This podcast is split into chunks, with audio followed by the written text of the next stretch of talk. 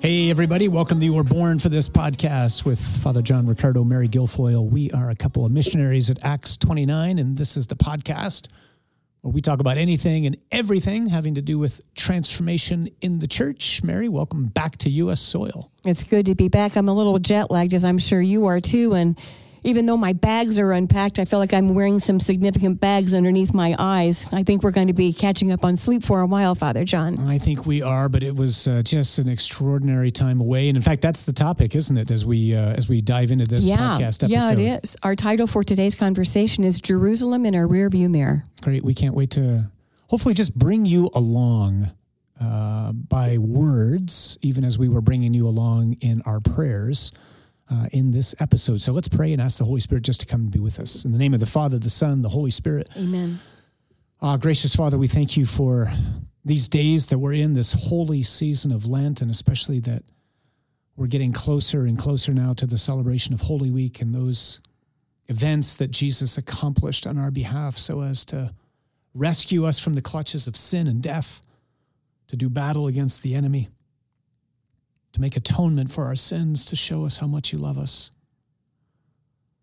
Father, we just ask for your Holy Spirit to be upon us in these days, that we would understand what Jesus has done like never before, that the events would be fresh, our hearts would be overwhelmed, we'd be filled with zeal and joy to go out into a world that is lost and broken and frightened, to tell them that there's reason for hope, for you are real and you have acted.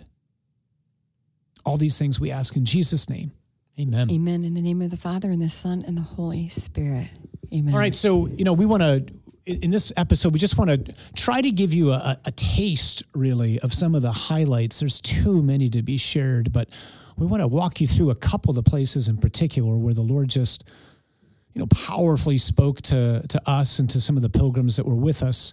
So we, we want to talk about Bethany and Gethsemane and Calvary and the tomb, but maybe first it's just worth sharing again. You know, all of you were so present to us, uh, especially those of you who took the time to send in petitions. We actually printed them. I mean, we literally carried them, right? Steve had them in a bag. Yeah, the Marine had a couple backpacks on his bag, and one of them were just um, um, all the intentions, and we literally placed them on every altar where Mass was celebrated at every site and uh, it was such a grace to bring you along with us. And and and as as we talk about, you know, remember we invited you guys to send your petitions, and we now invite you to to share all the manner of graces um, of answered prayers. We've already heard from a number of you sharing some amazing stories of what happens when God's people go to the Father and ask. And uh, so we're seeing some remarkable answers to prayers already. So please continue to share those with us so we yeah. can give witness to yeah, the power a, you know, It's important to ask people to pray because it's an expression of love, but then it's important to share with people afterwards. Hey, I just want to let you know how those prayers got answered. So, if in fact things have been answered, we would love to know. It's it's good for our edification, and uh, and we might share some of those along with you. We've seen some real miracles. I mean, like some genuine miracles, uh, even just a couple of days in uh, from from our time uh, over there carrying you. So, so let's let's start maybe in um, in Bethany. So as we got closer to the conclusion of our pilgrimage, we were celebrating Mass in what is reportedly Lazarus's right. house, right? Very close to Lazarus's right. tomb, which we walked into, unlike last that time. That was an you experience. and Steve and I were there. They didn't turn yep. the lights off, which was really nice.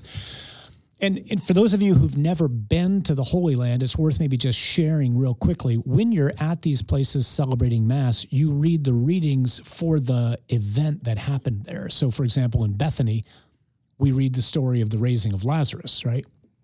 Uh, in Gethsemane, you read this, you read the Passion, uh, much of what you would hear on Good Friday.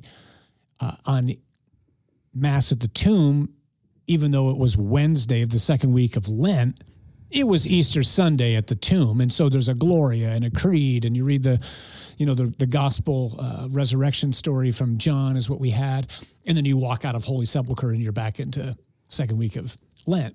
So that's just worth knowing. So when we're at Lazarus's house, like what jumped out at you in a particular way at this at this place so that give people like a taste of what it is that you were experiencing there. I would love to, Father John. Um, but if I can just make a comment about what you just said, you know, you were talking about how we read the, the, the readings that are proclaimed um, on that day are, are, are consistent with the places where we're visiting. Mm. Abbot Jeremy Driscoll shared with you many years ago, and you have shared with us that when the gospel is being proclaimed, it's an event. And that's exactly what this felt like for, for so many of us. Because um, perhaps some of you are like me, sometimes when I'm hearing either scripture proclaimed or I'm reading it, it falls flat. And sometimes I forget, like, this stuff really happened. Like, there was a dead man in a tomb that hadn't been there just for hours, but for, for what, four days already. And Jesus speaks life into him. And this man, his friend, his dear friend, Lazarus, comes out. And I would imagine that as this event is happening, that there's got to be a crowd and they just can't believe what they're hearing. Yeah, you can more than imagine it, you know it right? All right. So if you're there watching a man who's wrapped in a shroud walk out of a tomb, you're probably not going, oh, well, this is a very fascinating thing. Hmm. Let's go have breakfast. It's just you're out of your mind. You're like, what the world is going on? It's crazy. It's Absolutely. just crazy. Right. And you you shared uh, um, some beautiful words of encouragement for us uh, in your homily. Um, something around, you know, at least for what, what I can recall, you said something around the fact that Jesus stands at the tomb of all of our lives and the, and the tombs of those that we love and calls us by name, just like he did Lazarus. And he says to us, Come out with both love and authority. Come out. So it's a very personal it's a very personal action on behalf of God who's always looking for us, who hates death, who, who, who was enraged that we are held captive yeah. by death and demons and hell. And just like Lazarus, he wants us to come out. Yeah, I, I, I, don't remember if it's Timothy Keller or, or somebody that I heard one time commenting upon this gospel. He says, you know, in a certain sense, this is the essence of the whole gospel that God is always taking the initiative. So Jesus says to the apostles after uh, they don't get it when he says, you know, like Lazarus is asleep. And they're like, well, if he's asleep, he's going to get better. He's like, no, Lazarus has died, and I'm glad that I wasn't there. Let us go to him. And so that comment, let us go to him, like that somehow encapsulates all of God's initiative. Like, in other words, he doesn't, he doesn't need me to come to him. He comes to me first. So some of us are listening right now, and we've got children or grandchildren or a spouse or a sibling or a, a, dear friend who seems to be as if in a tomb right now. They seem to be dead, stuck in a, a way of living, uh, stuck in a pattern of life, stuck in unbelief, stuck in you know rejection of the gospel. And it's just worth knowing, even though you can't see it right now, we can't see it right now. The reality is, Jesus is always constantly taking the initiative, standing in front of them each and every day, and will do so every day of their lives, calling them by name to come out of the tomb, even as he does that with me also often, because I, in my stupidity, I like walk back into my own tombs, right? That's just really great to know.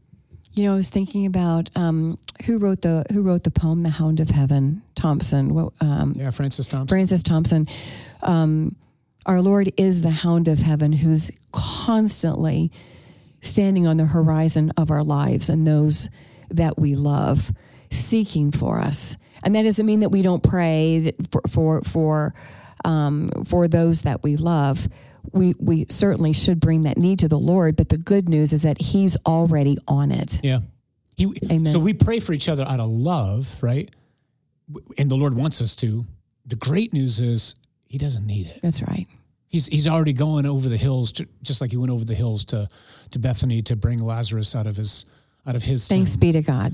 Amen. So let's move to Gethsemane. So once again, we, we celebrated Mass at Gethsemane. In fact, we were outside in the garden celebrating Mass, which was just, I'd never done that before. I'd, I'd celebrated Mass in the the Church of All Nations, which is what they call the um, the, the church that's built on top of supposedly the rock where Jesus is sweating blood.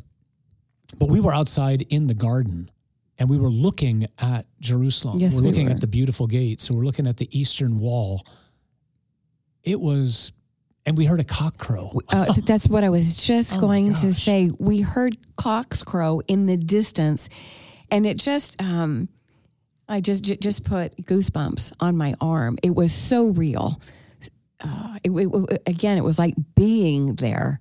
It was a perfect stage setting. Yeah. So so again, we had the the gospel was the account of Jesus in the garden, and uh, maybe I want you to comment on what it is that that struck you there. But maybe, let me set this up. So we had been in Galilee right before this. So if you've never been to the Holy Land, Galilee for us in Michigan is like going up north, being on the lakes. It's stunning. It's very calm. It's beautiful. The lake is is majestic. There's hills all around it. It's very peaceful.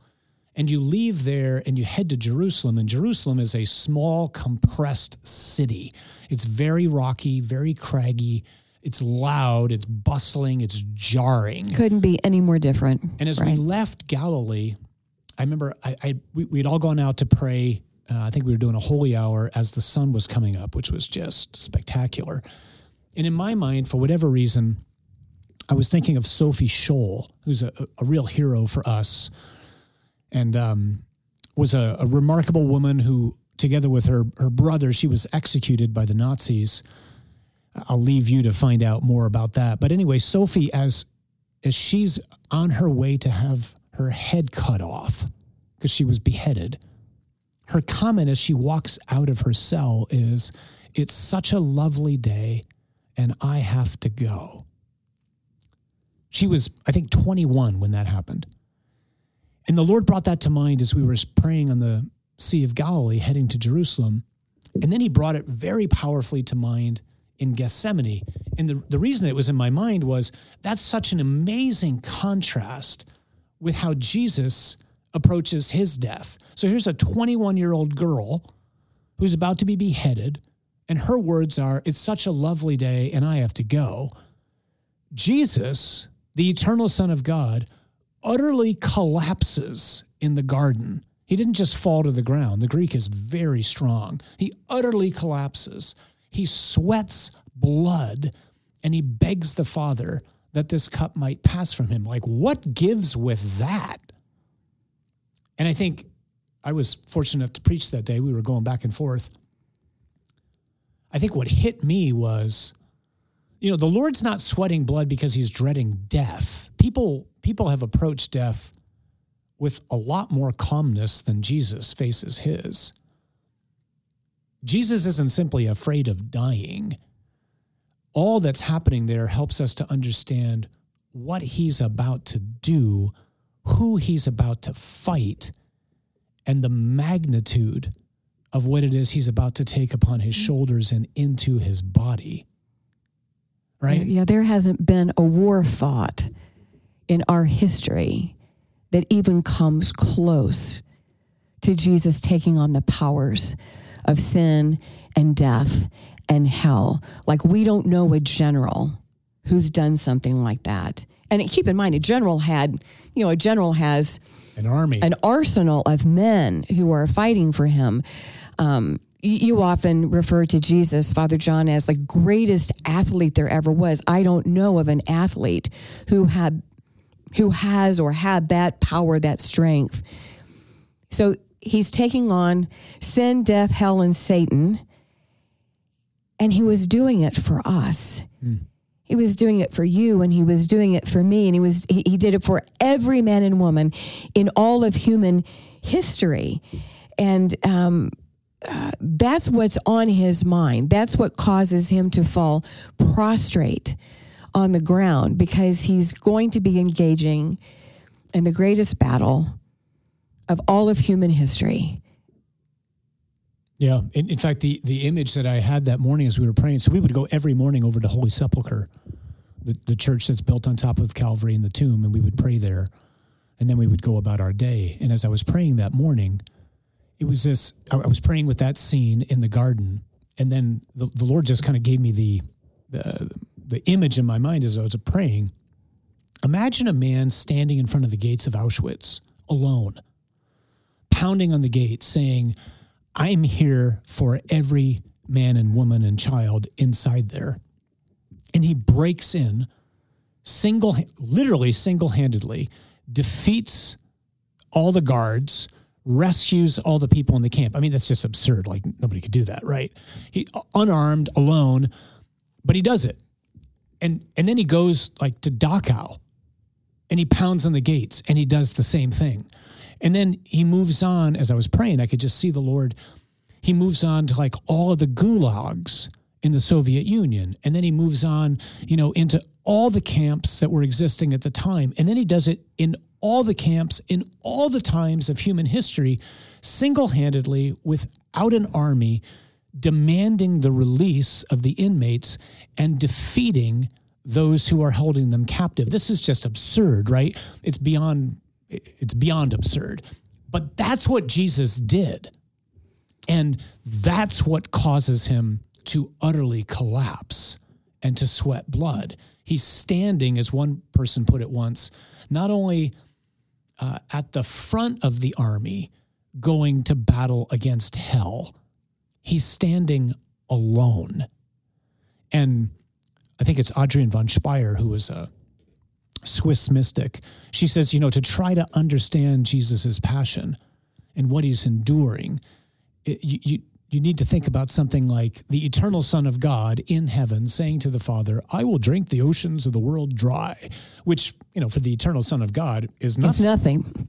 But then he becomes man and he has to do it. And it's something. And it explodes him, which is, of course, how Jesus dies. He dies, his heart explodes because he's asphyx- asphyxiated and it, it, just can't beat anymore. And it, so God, God dies of a broken heart mm. for me.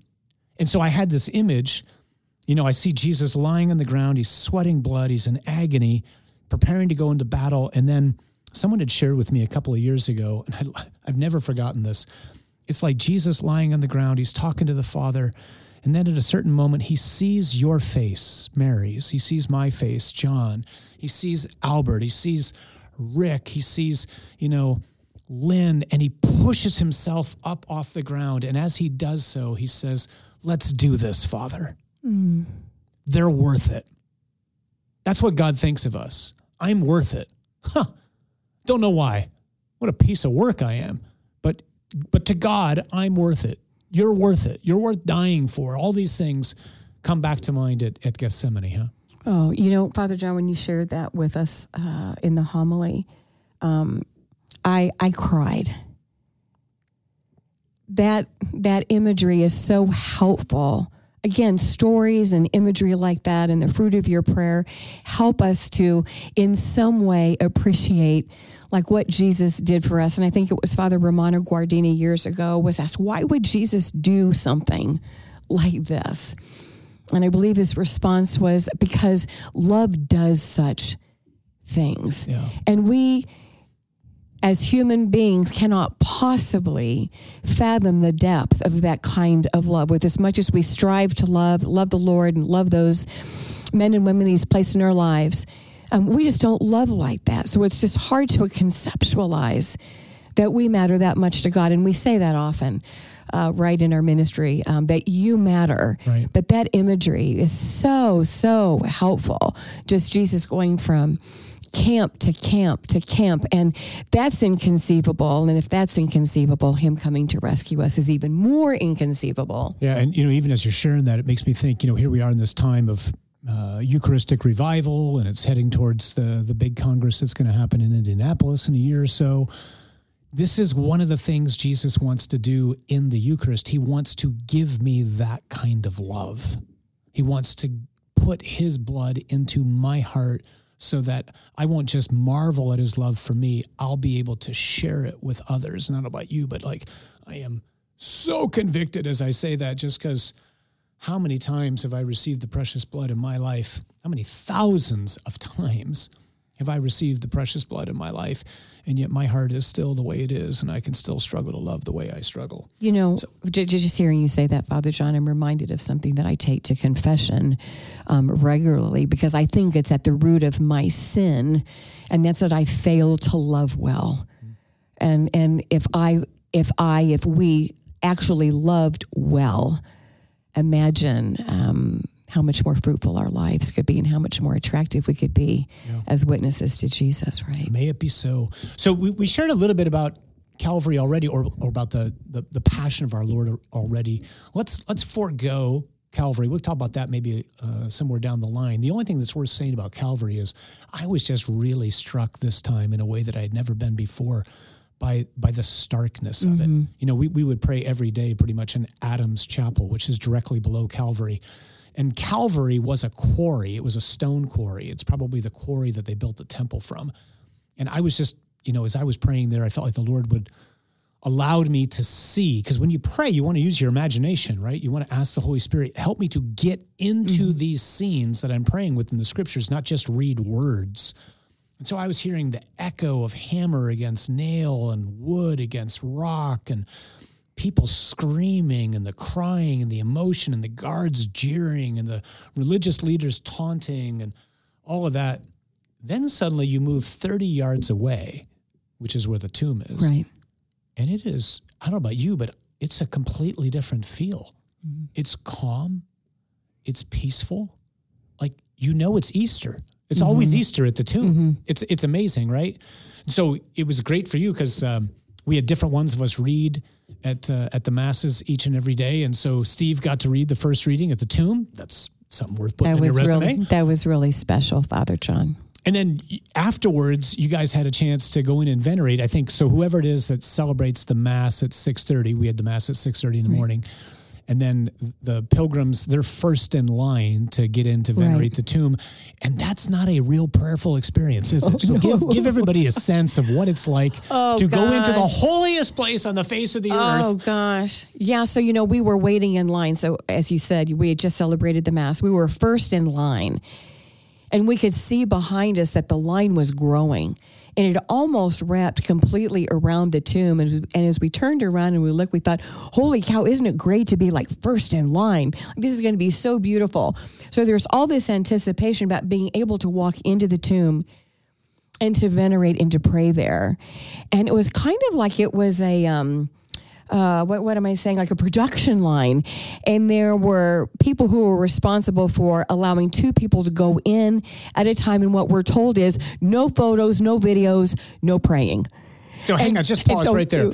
No, no, praying. You're going into the holiest place yeah. on earth. Whatever you do, don't pray. But Father John, I have to tell you so. Oh, so no photos. Right after I took a photo, so I got chastised for that. So I had my phone up and I took a picture, and I, and I hear no pictures, no pictures, no pictures. And then apparently I needed to move to the left. I happened to be on the right, and I heard the gentleman who was trying to navigate the crowd said, "Madam, to the to the left, to the left, to the left." And I'm hurrying. He's going quick quick, quick, quick. And then, of course, you hear, and no one's to pray. So it, it was kind of, it was a juxtaposition around just the, the all that is human against all that is holy. But even given all of that, it was sublime. It was a moment of extraordinary grace. I don't think that any of us will ever, ever forget. Well, thankfully, I had a somewhat different experience only because uh, we were actually able to to enter into the tomb as we were celebrating Mass, which we had done. Actually, you and Steve and I.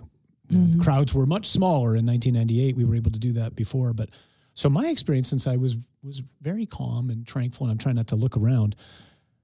But yeah, there's there's something just not right about being told not to pray at the tomb. Nonetheless, we brought all of you with us, and we, we just pray that even as the Lord walked out of his tomb and he brought uh, the human race to life, that you're experiencing some of the graces of this. Let's let's bring this home. Let, us let's issue a bit of a challenge. You're always great at this. As we get ever closer to Holy yeah. Week, what are some of the encouragements you might want to share with people? Yeah, you, yeah. You know, Father John, I was uh, thinking about this before we were before we recorded, and um, I, maybe one of the things that we can do is to to open our scriptures now and just start reading the passion narratives. Um, and really spend time with them. Uh, linger longer with them because you can, because you can, to prepare ourselves um, for what it is we're going to hear. And you know, when we when we when we move into the Triduum, oftentimes Friday, you know, we're normally there from oftentimes you know starting at eleven o'clock and wrapping up at three. Um, the context can be somewhat frustrating because it's, it's it's a long day or it's a long set of hours. It's a lot of standing. It's a lot of kneeling. There's plenty of distractions, and we have our kids and our family Let with us us. kneel. Let us pray. But so so, uh, but but I think sometimes you know when we when we enter into the Triduum and we're flipping the pages in our scriptures or our missals or our magnificats, it can just look like it's going to be a very long reading. And we're so familiar with the story, but this is so much more than a story. And um, it- it's my prayer it's uh, that all of us who had the grace of going on pilgrimage will experience holy week in a completely different way that we can literally put ourselves um, um, in the gospels in the story. And, and and and the one that comes to help us when we want to pray like this is is the holy spirit our advocate. Um, so just ask the Holy Spirit to take you there and to help us to really understand anew, as if for the very first time, that Jesus is doing this just mm. for you mm. because love does such things, right, Father John? Mm. Indeed.